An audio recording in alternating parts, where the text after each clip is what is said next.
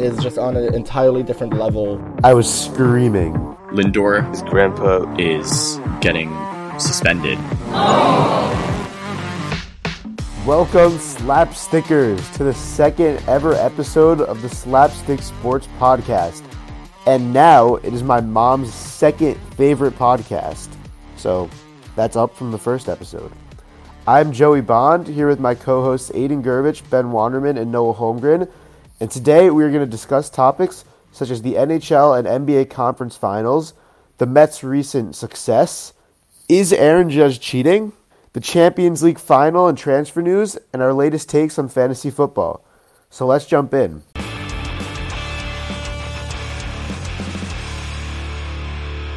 Noah, so in hockey right now, the Oilers just lost in the second round of the playoffs, which is a big shock. They were expected to go far. What do you what are your thoughts on that? Yeah, so I thought I thought that was pretty shocking. Honestly, I I um I said in my first episode going into the playoffs, other than the Bruins, I thought I thought I thought Edmonton was was going to be the Cup champions. Obviously, it did not turn out that way. They lost to a very talented uh, Vegas Golden Knights team. Um, but Dallas is not in a good spot right now. Vegas is leading them two nothing. Both games being in overtime. Every single game in both conference finals has, has, has actually gone to overtime, which has been unreal so far. Um, but uh, and and in the East, Florida is is just on an entirely different level. Like we were talking about last time, Florida is, has has a has a has a has a three nothing series lead over Carolina, winning two of the games in overtime, and they won and they in the in the and they, they, they and last night they also won the game one nothing uh, with a with a brilliant shutout from from from from Bobrovsky, who's continuing his stellar play, really living up to the contract. Yeah, he's standing on his head. Yeah, really standing on his head. It's unreal. And and and Yeah. Tkachuk is being is being super clutch. Uh, Barkov is playing well. Um, the bunch of the bunch of the defense on the team. So Florida's just clicking. I said last time I think Florida is going to be the Cup champs, and it's looking to be that way. They're just playing so hot right now. Uh, what do you think? yeah, everything's coming together for Florida, and it's fun to watch. It's fun to watch Matthew Tkachuk I mean, scoring both overtime goals. It's it's nuts.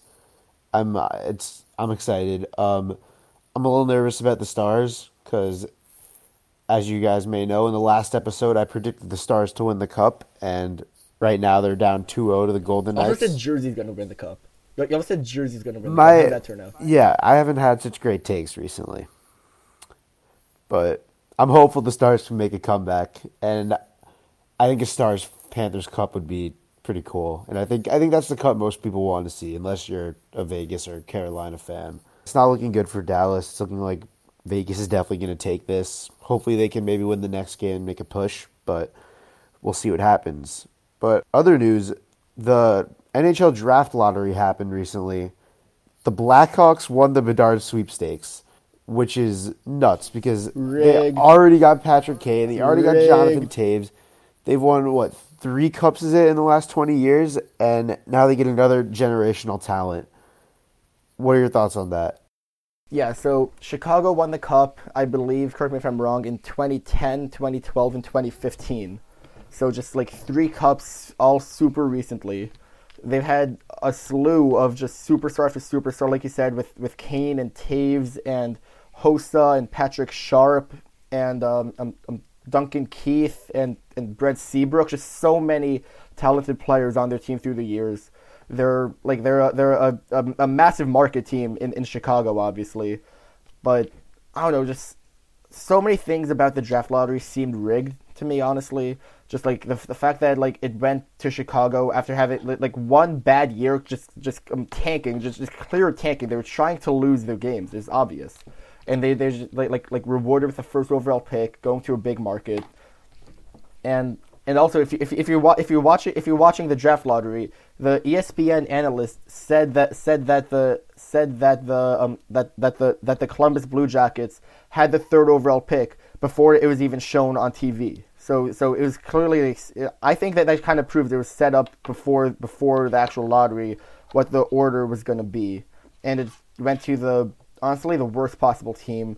Chicago is also coming off of uh like like off, off of off of covering up a a, a what's called a a a a sexual harassment case where the entire team covered up um, the the front office, their the front office, the management, their coaches and players in the 2010s covered up a sexual a, a, sexual harassment case from one of their players.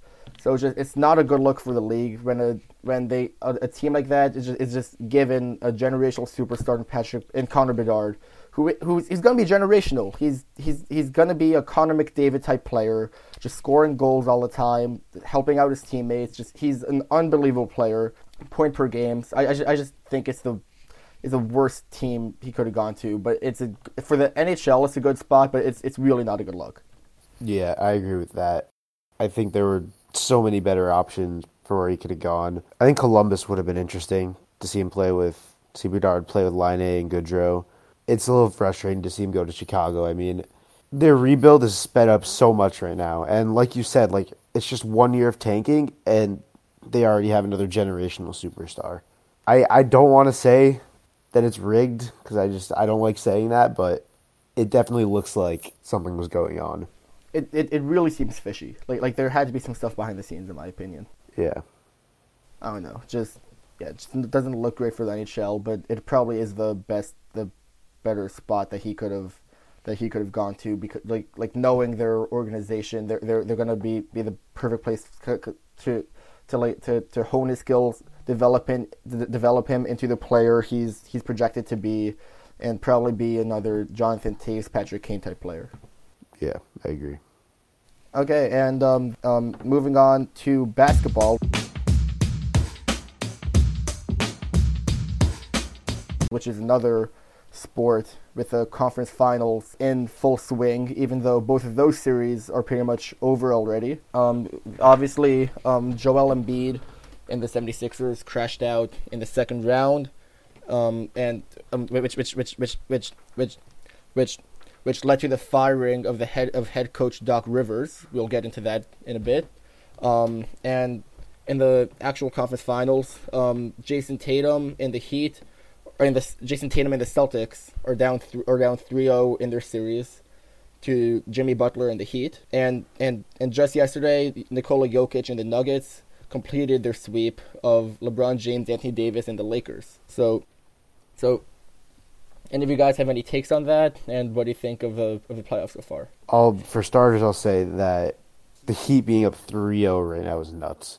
Another bad take by me, and I guess by a lot of us saying that the Celtics were the team to be and that the Celtics were going to go on to win the championship.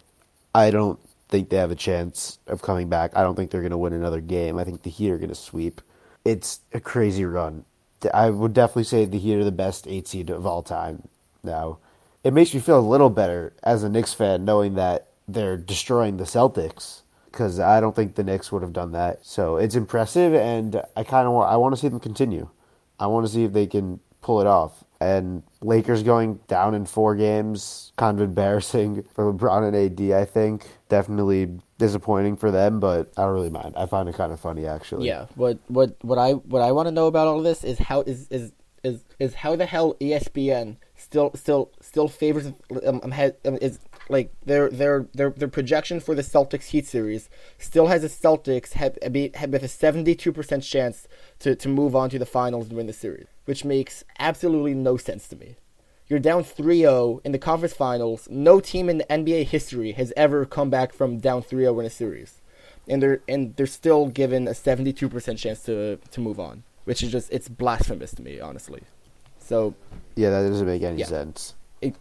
That's it's, uh, it's unreal, honestly. Just like again, just like like the, the just like just like it, it, it's a it's a two seed. It's a, it's a it, Celtics are the two seed, Heat or the eight seed. So if you just go off of that, you'd think the Celtics would be the better team. But but but Jayson Tatum is is really hit or miss these days. Jaylen Brown the same. Like for, for both those players, they're either they're either either either going off for, for forty five or fifty, or you're or or barely getting twenty points. It really depends on each game. You can't fully rely on them. Whereas Jimmy Butler just does his thing every single game, along with Bam Adebayo and and and Strus and um and Gabe Vincent and just like so many players on the Heat are just stepping up right now. Where and and going going back to the other series with the with the Lakers, just LeBron couldn't do enough. Yes, in Game Four he had was it like forty two points, something around there. But but Anthony Davis Anthony Davis did not step up as we've seen him. He he hasn't stepped up in the big moments for the Lakers, and yeah, um, Jokic is really unbelievable. Just like the the the the the, the one shot he had in the fourth quarter, just like got like the, the with the, with the shot clock shot clock winding down, like got back to the three point line, put the shot over his head, and somehow just swished it with the shot clock winding down. Was just unreal. Really sealed the game right there, sealed the series, and and yeah, I don't know. And then back in the second round, Embiid is worst MVP in the playoffs of all time.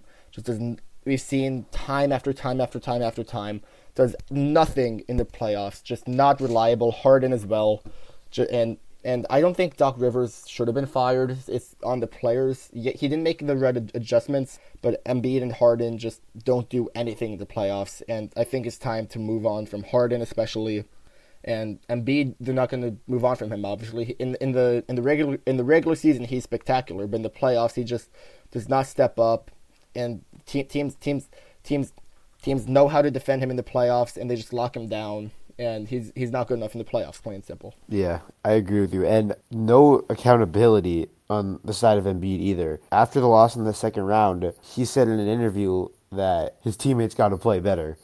Took no blame, and you don't like to see that. You don't like to see a player who, like you said, MVP in the regular season does nothing in the playoffs. You don't want to see them not taking responsibility for the loss. You want to see them saying, "I got to be better," not saying my teammates got to be better. Mm-hmm.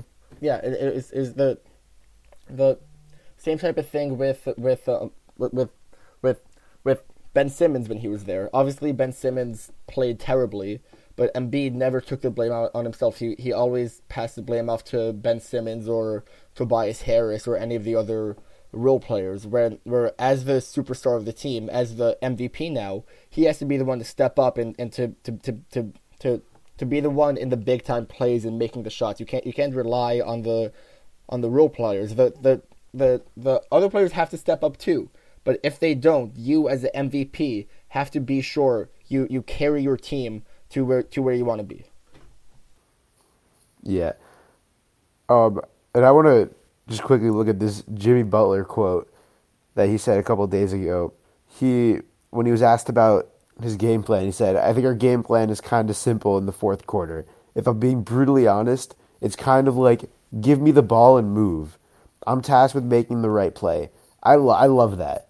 That that's such a sick quote and he's putting this team on his shoulders and he wants it. He wants to be the leader. He wants the ball, and I love the confidence. I just I love that quote. No, yeah, yeah, it's great. It it, it, yeah. it shows him as a leader, and, and like if he he wouldn't say that if if if the if the if the if the team didn't trust him in those moments, which it's it's it's clear the coaching staff does, the players do, and if he misses a shot, the players are right there to get the rebound, put put put, put it back up and, and, and into the bucket. You, he, he, he, he, he's he, and if he's being double or triple teamed, he's he he he, he trusts his teammates to pass the ball off to them and, and to, to have the open three and and, and to and to um, uh, drain the uh, three. So yeah, he's he's he's the complete opposite of Embiid in my opinion. Obviously, d- different players, but like by leadership style, just completely different in that sense. Yeah, I think it, it really shows the culture of that team, and I think that's the reason why they've gone so far. Mm-hmm. And and if, if you go back to the second round, also in the with the with with the with the Knicks series, on on, on the Knicks you have Julius Randle saying, "Oh yeah, I don't know, I, we don't we don't really want it as much. They they probably wanted more." It's complete opposite leadership than what Jimmy Butler is showing. Yeah, hundred percent agree. Aidan or Ben, do you have anything to add? I mean, yeah. So I haven't been following the basketball playoffs that closely, but I've been following closely enough that my jaw still dropped knowing that the Heat were up three nothing against the Celtics because I've just I've been seeing constantly throughout this past season. Oh my God, the Celtics are this insane team. They're going to win the championship easily. And I did watch a few games, and the Celtics did look dominant. So I, I'm also shocked that they're in this spot right now. The only thing that I have to add is that I think everyone underestimated the Heat and the power of teamwork. And I feel like when you have one player, like Joey said, that has the confidence to put the team on his back, but like also when you have a team around him that's so willing to like cater to his needs and the that how he gets the ball and like everyone move. It's not just like everyone move out of the way necessarily. It's everyone also move around for him to create space on the court. And Ben, last week, how about your your comparison to I think it was Julius Randle with Carmelo Anthony, and now yesterday Carmelo Anthony retires. Did you did you know something on the inside? I'm yeah, so a bit suspicious. You know, Carmelo and I we've been talking a lot about this recently. No, but uh, it's just a coincidence, but it's pretty funny. Did the Knicks retire Carmelo Anthony's number? Ooh, that's a good question, actually. I think give it some time. I think give it some time. Ooh, I Not Don't not immediately. You think eventually they should? I think eventually they should, but I think it it should probably wait like maybe 10 I'm- years or so at in least. in the regular season he was dominant, but like but in the playoffs he was didn't really do that much. He didn't really make the playoffs that often with the Knicks anyway. But but he's yeah, if they if the Knicks won the championship, I would say do it now. he is uh, um, They um, um what's called top ten all time in points in in, in all time in regular season points in that um so just that alone might get him. Is he a Hall of Famer? Is another question. I think he's borderline. I could see arguments for both yes and no. I think he's probably a Hall of Famer. I don't know if the Knicks should retire his number. I think I don't know exactly how long he played for the Knicks, but I don't think he played for them for that long. And a lot of the points he got, he played for a lot of other teams. he was um hold on he was with the Knicks for for seven seasons, averaging at, averaging twenty five points per game, which is pretty damn good. Yeah, that's pretty. That's pretty good. But I, I, I don't know. I feel like seven seasons. It's not that much. I don't think it's necessarily enough to get his retire his number retired. How about Denver? Are they going to retire his number? Oh. Yeah, I don't think Denver will. Knicks have the biggest chance of doing it. Yeah. I, I I could see them doing it, but I don't know if they should. Is what I'll say about that. So now let's move on to our MLB segment. And how about those New York Mets? Last five games, they've been electric. Our last episode released on Thursday, so let's kick it off from then. They're coming off one win against the Rays, then they go and they beat the Rays again. Their first series win in a month since their Dodgers series back in April. Huge momentum switch. Cleveland comes here. It's the first time that Cleveland and the Mets are playing since the Lindor, Giménez, and Rosario trade, and Carrasco, but he's not as important. First time since that trade. Emotions are definitely there. Lindor in this series has been phenomenal. The young guys have been great. Vientos came up. He had a incredible debut, and all of a sudden it looks like things are different here in New York. Joey, what do you have to say about it? Yeah, the Mets recently have been contrary to how they made me feel a week ago. They've been making me so happy recently. It's so exciting to watch. That comeback game where Alonso hit the walk off, I was sitting on the toilet while I was watching that game with my with the door open, watching on the TV, and I was screaming. And my family got a little concerned because I was screaming while I was on the toilet, but I explained to them Alonso just hit a walk off. It's it's been electric. I was at the doubleheader yesterday. I know Aidan, you were at the first game, and it was just so fun to be there and to watch the Mets win and to see them play hard and like they blew the first game. They blew the lead. They let up they let up a two run homer and they blew a three two lead. It was four three, and then the next inning they come back and Marte, who's been struggling, it's a two run homer and they take the lead. The players they need to show up have been showing up recently. And like we like we said they needed to in the last episode. I guess they were listening to us. Yeah, of course. Why wouldn't they be listening? We're the most popular New York sports podcast on the planet. Joey Bond's mother's second favorite podcast. We are exactly. Maybe first next week. We'll see. But I don't know. It kind of it does feel like the players are listening. At that second game, I was talking with our friend Wyatt. Shout out to Wyatt, I guess. Um, and we were saying we were we were talking about how Lindor has been sucking, and then and then he hits a game tying home run that same at bat. So it's nice to see everyone show up. And then the kids, the kids have been Oh amazing my god. just like just reading the lineup card and seeing all their names in it gets me so excited. And the way they've been playing, it's really it's brought the energy to this team. I know we were worried that the energy in the clubhouse would be brought down and that maybe the chemistry would be a little ruined, especially because they sent Guillorme down. But I think it's been a breath of fresh air for the Mets, and it's been propelling them to win these last few games and this last two series. Is Yeah, and you can see in the dugout that the veterans they're they're supporting the young guys. They they love them. They're having fun with them. They're mentoring them too. Eduardo Escobar has been an incredible guy for Vientos and Baty.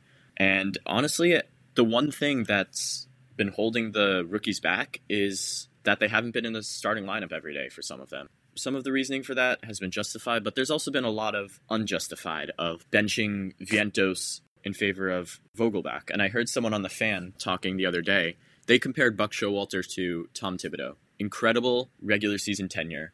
And the Knicks, they started the season off all right. And what changed was Thibodeau, who was known for relying on veterans, decided to make the change and trust his young guys. He started putting in his younger players to get more playing time. And all of a sudden, the Knicks are a much better basketball team. And hopefully, we're going to see the same thing with Buck, where once he stops relying on Vogelbach and Escobar, these older guys, and starts giving more playing time to Baty and Vientos, they're going to become everyday players, and the Mets are going to become the playoff team that everyone expected them to be. As a Yankee fan, watching the Mets, I, I, I could just like like tell the the the the um, vibe is just completely different. Just like they're like my my my um, grandpa, who's a who's a really big Mets fan, is like like for a while beginning the season just like like like not even turning on the TV to watch the games. He was just like like, like sick of watching it, just Yep. tired. He knew that but the outcome was going to be a loss. too. So so yeah, but but but but now I just see him with the TV on, just like cheering on the Mets, like being happy every time they make a hit, which I've never seen before. Yeah, and with with, with for like like two of you also like like um like last week all you're talking about is how there's like like like lifeless Marte sucks, Lindor sucks, and now it's just now it's just a complete flip flop of that. And I, th- I think it does have to do with, with the with the with the kids. Baty, Alvarez, Vientos are all are all looking really good. Just yeah, just being a complete change of shift in the tone and the vibe of the team. And and and the and the and the and the and the Yankees have been kind of the same. Hasn't really been like like like the uh, uh like like kids being called up or anything. Like like Volpe is still up. He he's he started to, he, he's playing better. But it's just been the fact of Aaron Judge just being on an absolute tear. Uh, obviously, the there's there's some small controversy, albeit very stupid controversy. But yeah, in the in the Blue Jay series, um, um, he yeah he had, um every single every single game this series he had a home run. He had a stretch where he where he um seven games in a row with a home run, seven days, seven home runs, which is just unbelievable. League leader in in the in in in in in, in OPS now, and yeah, he's just hitting the ball so well. Yeah, but who's the league leader in home runs? Yeah, Pete Alonso, but I that's not what I'm talking about. Oh yes, oh yes. Yeah, I, I'd, I'd rather have I'd rather, I'd rather be the OPS leader honestly because that means you're actually hitting for contact also. But He's also second in RBIs. Just saying. okay, I didn't know that. That's pretty impressive. So Noah, you kind of led into the question I was going to ask. The controversy. Aaron Judge kind of looked like he may have been maybe getting some help in the dugout. May have been maybe some trash can action. Don't compare to the Astros. That that that, that is the worst thing you can say to a Yankee fan. First of all, so I take very much offense to that. Good. Um, the, the the pitcher admitted after the game he was he was he was he was tipping pitches. So what's probably happening was was the, the, like like dugout was like telling him like what to look out for because the, the pitcher was tipping his pitches. So like it's not that tipping pit like like like like relaying tipped pitches is not is not a illegal thing. It just means the pitcher like in his windup was showing like if he's going to throw a fastball, curveball, changeup, whatever. So like the dugout realized like dep- like the position of his hands or whatever, just like like could could tell what type of pitch was coming. So he just looked at the dugout to see what they were saying, and the very next pitch he hit a home run. So if he didn't hit a home run next pitch, we wouldn't even be talking about this. But Judge is just too good. So Judge, he may be clean, but you know who isn't clean? Domingo Germán, yeah. Domingo Germán. He was uh, ejected for for sticky stuff, and I was actually not dwelling too much on the fact that Domingo Germán, who already had like a, a troubled career, is getting suspended again. But I was actually thinking more about the fact that when I watched the clip of the ejection, I noticed that it was the same umpire who ejected Max Scherzer, who ejected other people. like I, it's the same umpire every single time who's doing the ejections. And I remember at the sh- at the point of the Scherzer ejection, every single sticky stuff ejection this season has been by that umpire. I don't know if that's changed, but I haven't heard of any other sticky stuff ejections, so I'm assuming. I made a sticky stuff ejection the other day. Moving on from that. okay. Okay, uh, I think that's very interesting, Aidan. I think I think that umpire is just having fun. You know, he maybe he's just messing around. He just likes ejecting people. Maybe he just has different standards. yeah, I mean, maybe. I, I mean, I mean, for the for the for the Germán incident, um, he, he he actually said after the game, the, the, the umpire said after the game, Domingo Germán's hands were, were the stickiest he'd ever seen. So I know if if he like like like if if if like like like like what's called Joey was was in the dugout and he ran into Joey, but yeah, so some it's kind of obvious Domingo Germán was using something you tell like also like in the dugout the the the camera of the game just like showed showed some like some like some foreign substance on his pants. Sounds really weird. But yeah, so I, I think I think I think both the Germán and Scherzer ejections were probably warranted, but it is kind of surprising it's been the same umpire. I didn't I didn't hear about that actually. But speaking of pitching, though, on Sunday during the Mets doubleheader, Scherzer and Verlander pitched to combine 14 innings. Verlander, when he threw eight innings of one-run ball, didn't allow a single walk. Scherzer was great too. He threw six scoreless, and finally, it seems like the Mets starting rotation is beginning to pick up. Clarke Schmidt is better than both of them. No, no, no. Kodai Senga, he's getting the start today, and he was also he threw like 12 strikeouts in his last in his last outing. So that's another really big piece. It's not just on the offensive side of the ball for the Mets. It's the pitching is also finally coming together as well. When, when Noah was talking about how his grandpa has just completely like changed the vibe when he watches Mets games now, I think that's gonna always be the case with the Mets. I think it's gonna be like a lot of ups and downs, and I think right now you're in an up, and it's gonna come down, and you won't have the same things to say Yeah, maybe in the next couple of weeks. We'll see. With the Yankees, on the other hand, I mean, they swept the Reds. Just putting that out there. I think that's Not too hard to do. We though. couldn't do it. That's really not that hard to do. Noah. You're supposed to be on my side for this one. I'm just saying consistency. I think will be seen from the Yankees. I don't know about the Mets. We'll see. I mean that is kind of the general story of the Mets over the last several decades. Just constant hope and then disappointment, hope and then disappointment. But the vibes are definitely there. You listeners can't see it at home, but uh, when we first started this segment and I mentioned the Mets, Joey and I both had uncontrollable smiles. So things are looking up in New York right now. I- will say for the Yankees, I will, before we move on, I will say for the Yankees, the the uh, the tough stretch of, of, of games you have coming up. You have a, a three game set at home against Baltimore, who's the hottest team in the league right now, and then the, the the Padres, who are slumping, who are slumping right now, but still have such a talented roster full of stars, and then the and then the and then and then the the the Seattle Mariners away, which is going to be a tough tough place to travel to. They're they, they have a loud stadium. It's a it's a long long it's a long time to travel, and Seattle has a talented roster. Also, they made it to the postseason last year, so so yeah, it's going to be going to be a tough stretch of games. And then after that, it's it's the it's the it, it's the Dodgers. So so all all of those games are going to be very interesting and vital to see how we go for for the for the rest of the season. Yeah, I agree, Noah. And I think if we were the Mets, that would be concerning to me. But because we're the Yankees, I think it's going to be okay. You know what else is okay? Actually, it's more than okay. It is the greatest sport ever football, otherwise known as soccer. Football is live. And now we are going to talk a little bit about that. Noah, why don't you kick us off? Okay, so obviously the, the Champions League semifinals have come and gone, just like Joey. Manchester City played Real Madrid, and just like Ben and I wanted to happen, Man City moved on to the final, defeating Real Madrid 4 0 in the second leg, which is absolutely unbelievable. No one saw that big of a scoreline coming, just like Joey. Yeah, so, so Man City played insane. Haaland is obviously insane and just the entire um, Rodri and Mahrez, just the entire team is just completely clicking on so many levels. KDB and yeah, so just like like defeating Real Madrid like that is just like unheard of. You never see that happen nowadays in the Champions League, especially, which is crazy. And AC Milan versus Inter Milan. Inter Milan took took care of business pretty handedly.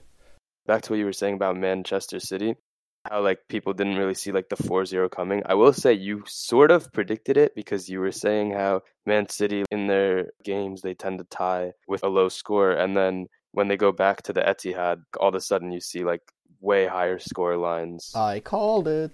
that that was definitely shocking to me when they did that to Real Madrid. I think this Man City team is just so dominant. I mean, they they recently won the Premier League too. I think this stat line just goes to show you within the last six Premier League seasons they've won five, and the and the the one that they didn't win they came in second. So it's not like they had a bad season. Just shows pure dominance over the league, and it's not just like it's any league. It's the Premier League, which most It's a farmers league. It, it turned into a farmers league. It's most yeah most would argue that the Premier League is the hardest league in the world, and the fact that like they were able to do that is just crazy to me. And I think I think they're going to win the Champions League. I think they're going to win the FA Cup. I think it's going to be a treble, and I think Pep is the one to thank for that. Yeah, no, definitely. It's.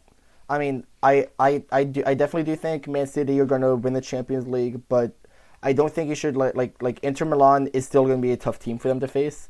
I like like everyone's like, oh yeah, Man City has has won already. There's no point in playing the final. Like there obviously is. It's soccer. It's soccer. Anything could happen. We've seen it time and time and time again in the Champions League. I agree with you. I think I think Inter are definitely going to put up a fight. I think they're going to surprise a lot of people. Another thing that surprised a lot of people was the fact that there were monkey chants being thrown at a player named Vinicius Jr. on Real Madrid in their recent game against Valencia, which I think that's kind of a big deal. I the problem with me talking about this, I hate Real Madrid and I hate Vinicius Jr., but I think that no fan has the right to just like throw racist insults at players like that. And I think that like it's just so unnecessary. You know what I mean? No, yeah, it's it's absolutely terrible, and we it, it, like this entire this entire this entire season has been happening to him. Yeah. To to to, to Vinicius, where like like he, he goes like like like any every single away team has been just like calling him racist chants, and and it's terrible, and the he, he's he's he's he's talked to the league about it so many times, and they just haven't done a single thing about it. Whereas like like so just like it's yeah like for for us to talk about it as as as as white guys, I feel like it is kind of different because we, we like like we actually ha- haven't had that happen to us, so we don't know what it's like.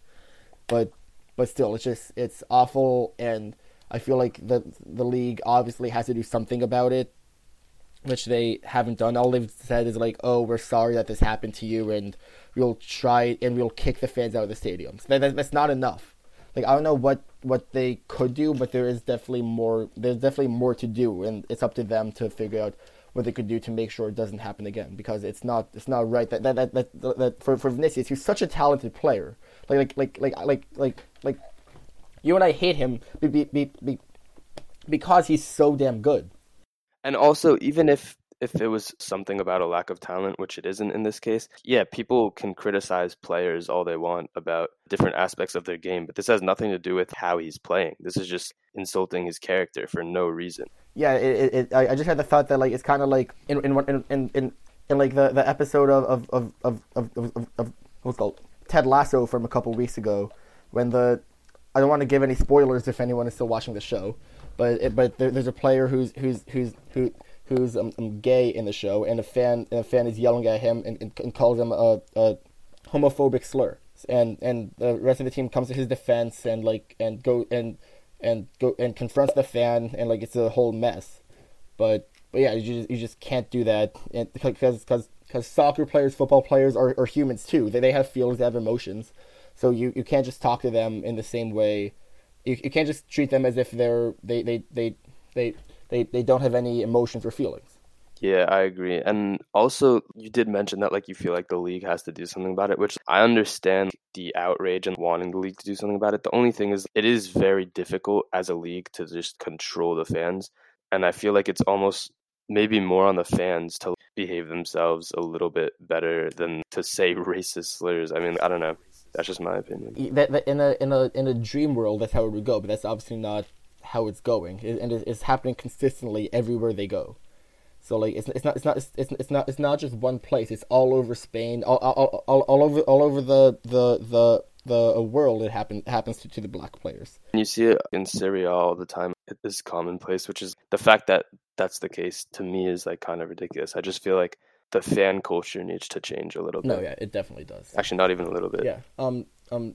Transitioning away from that to, to more to more to more to more uh exciting and happy uh soccer news. I will say soccer because it has to do with with the, with the U.S. U United States men's national team. Um. We they have fi- they have acquired Fu- Folarin Balogun, a former British international player who's now a American international player who has scored 20 goals in the French league for for for for Rennes. He is a absolute baller. He's only 19 or 20 years old. He's going to be the United States starting striker for years to come. I am over the moon with them with them making that switch. I've I've wanted him to switch. I've been campaigning for him to switch for the past couple of months now. I've seen his highlights. He he is insanely good. He's he's a fir- he's the first American player to in a top five league to score to, to score twenty or more goals. So just like like that alone shows shows how good he is in a in, as a, as an American. You never see that in top five leagues, especially. So, yeah, I mean, he's just a quality player, and I'm really glad that the U.S. has gotten him now. The only thing is, like, people might be overreacting a tiny bit because I don't think one player can necessarily carry the whole team. I mean, like, unless it's like Messi. But I, I don't think he, he, he has to carry the team though, because because like like in 2026 especially, our players are going to be we're going to have so many like 24, 25, 26 year old players coming into their prime, like like Pulisic, McKennie, Tyler Adams, and um, um and just so many so many good players in the top five leagues. I definitely agree. I just feel like Gio Reyna. Yeah, yeah. It's just I don't know. To me, the U.S. right now, it seems like they're like they've keep taking more steps in the right direction. I can't see them like being dominant anytime soon, but I can definitely see them pushing further than they've ever gone.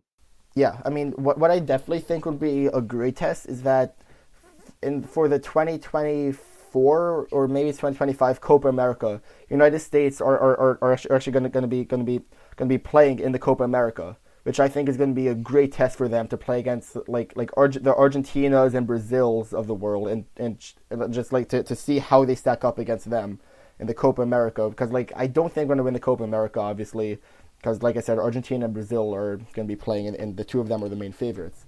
But but to see how we play against them, how we play against the South American teams, because because most of the times when we play, we, we have we have to play against like the, the, the best team we have to play against in, in, in Concacaf is, is Mexico and Canada, and neither of those teams are good or, or like like competitive in the in the World Cup that often.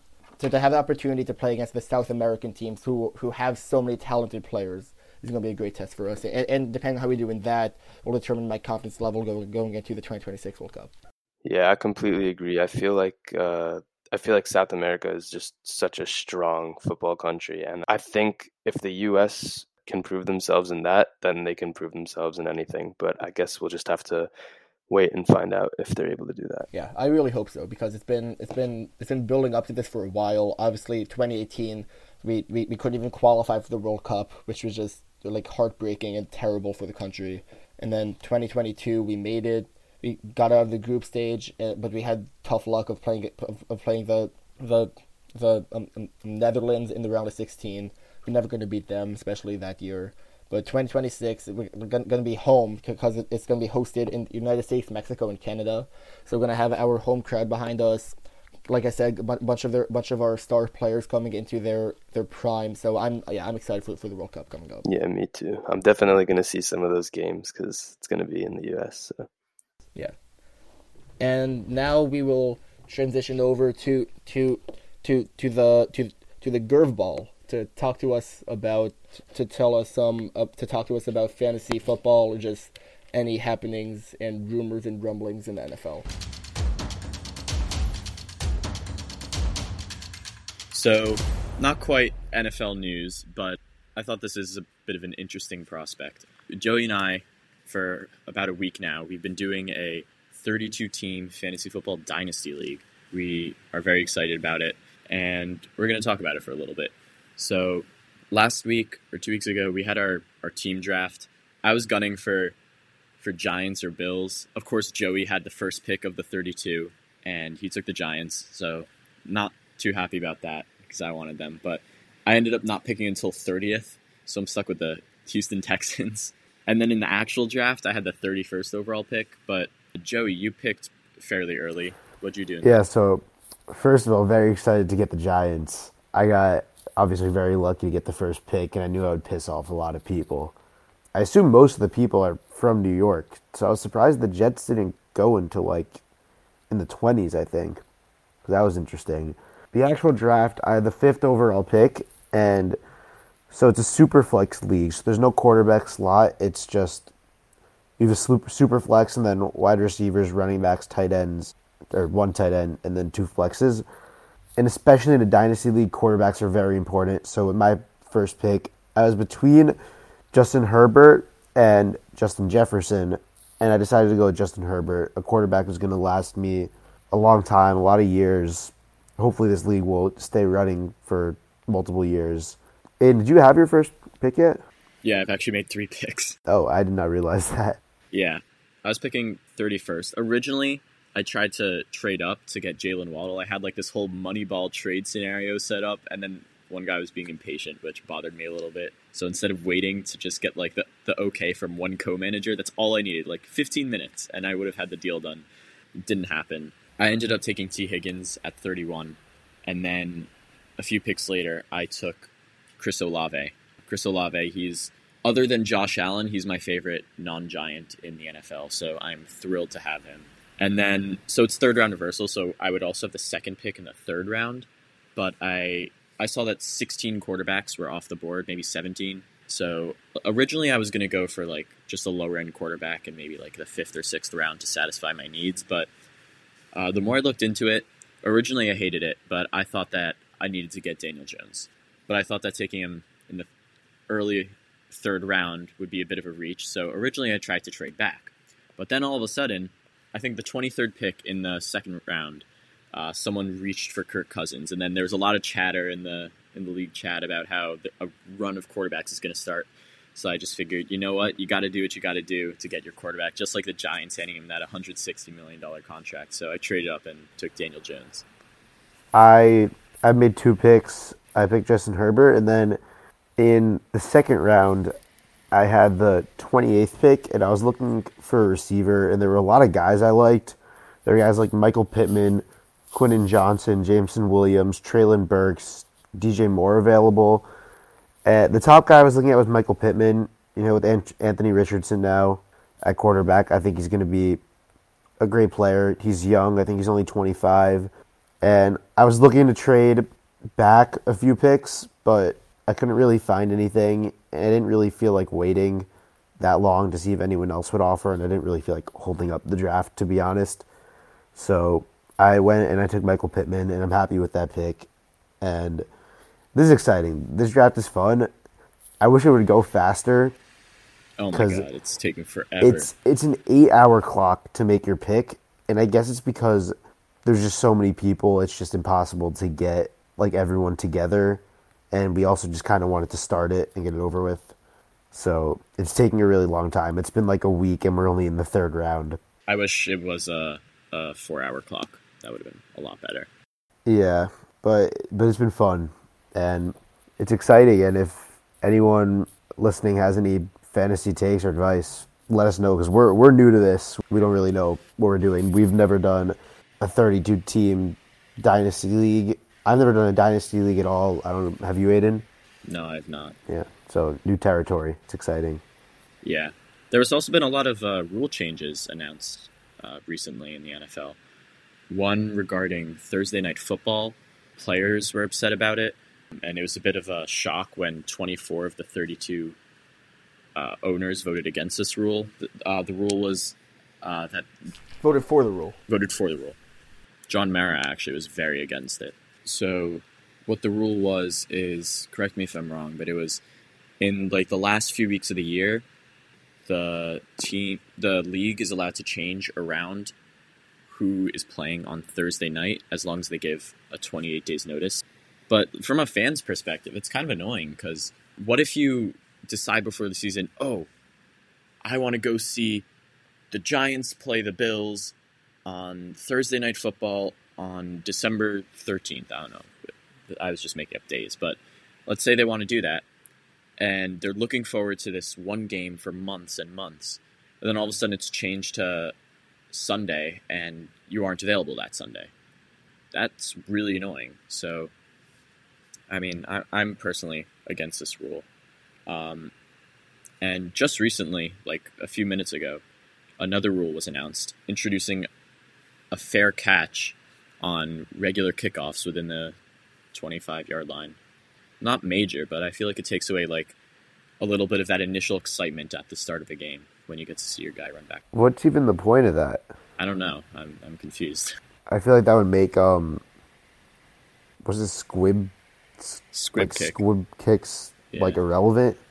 Is that just is that the point? I don't know. I've only ever seen those used in Madden, so I mean, I mean, honestly, the the the the the Thursday night football rule, I really don't like that.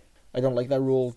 Yeah, just for for the reason Aidan said, and also uh, and also for the players, just like playing on Thursdays is like like like a short week for the players. It's just such a short week. Like like playing on Sunday and then turning around and playing on Thursday. If you have to it, like like twice in the same season, possibly also, which I just think is is like is for player safety is just the most idiotic thing they they could have done. And I don't know for the kickoff rule is it's a it's it's a it's a it's a it's a one year trial. So like it's not gonna it's not necessarily gonna stick around for a while. It's just uh it's, they're just trying it out for this year. And like I, I don't think it's for squib kicks because because like if they do a squib kick you you you you you can't call a fair catch on a squib kick. So just like it's like it's just for regular kickoffs. And I just I think like it just used unless it's a bad squib. that would be a, an atrocious script kick. But yeah, I think it's just mainly just like it, it's kind of taking the purpose out of having a like like like like a, a kickoff returner or, or, or a punt returner, which are like like like like the like like like like most fun plays in football to watch. Like it's super exciting to watch like like like a, a hundred five yard kickoff return.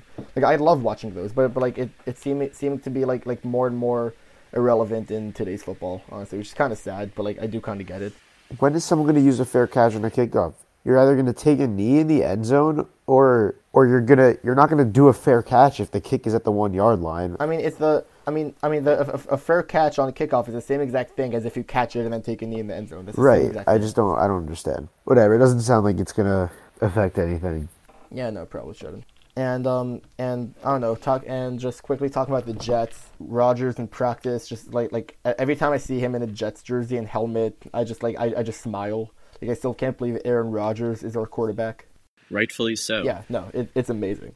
It, it just makes me happy every time I see it. The only thing that would make me over the moon right now is if you could actually sign Quinnen Williams because at the at the OTAs and the voluntary in the voluntary workouts he's not there because he's holding out for a new contract. Um, Robert Saleh said said he, he he's he's he's actually really confident a deal is going to be done. So I'm really hoping for that because Quinn Williams is, is one of my favorite players on the Jets, and um, he's so talented, all pro, all pro multiple times, Pro Bowler multiple times. So yeah, just I, I love him. His personality is amazing. Just just, just like like like has has like su- such a good smile. Every time he, he, he sneezes and he blessed himself. So anyone anyone who does that is like I want him on my team. So yeah, I, I know I know Ben does that. That is so not true. I never do that. In fact, I w- bless you, thank you. Um, usually I I don't know what that was, but uh, anyway, um, yeah. So once they sign Quinn Williams, I will be very happy with the Jets off season. Hap- happy about the draft. Happy, obviously, with the Rodgers trade. So yeah, things are looking up, as we said last week, for both teams in in East Rutherford, and yeah, it's gonna be a gonna be a fun season. Like you said, Noah, I mean, you're very happy with a lot of things, and we're very happy to all of you for listening. Aidan, want to take it away? Yeah, hope you enjoyed. If you strongly disagree and you think we are complete idiots and have no idea what we're talking about, you're probably right. But let us know so we can discuss. Share the podcast with your friends. We would really appreciate it. Even if you didn't like it, share it anyway and tell them to listen to this awful podcast because it's it's a win-win situation. If you're not subscribed to Substack, then go check it out at slapstick.substack.com. Make sure to slap down your email and get all the sports content you want and need the moment it comes out. The show is written and produced by me. I'm Joey Bond. It is edited by Aidan Gurvitch, Ben Wanderman, and Noah Holmgren. The show is mixed by Ben. It is marketed by Aidan. Our social media is done by Noah, and our advisor is Arielle Nissenblatt. We are hosted on Substack and we record on Squadcast. Thank you all again for listening. Be sure to tune in next time for the next installment as we continue to discuss the hottest stories in sports. Be sure to check out my interview with Chris Colbert, the founder of the DCP Entertainment and co-founder of Podstream Studios. That was our previous special episode, so be sure you go check that out. See you all next time.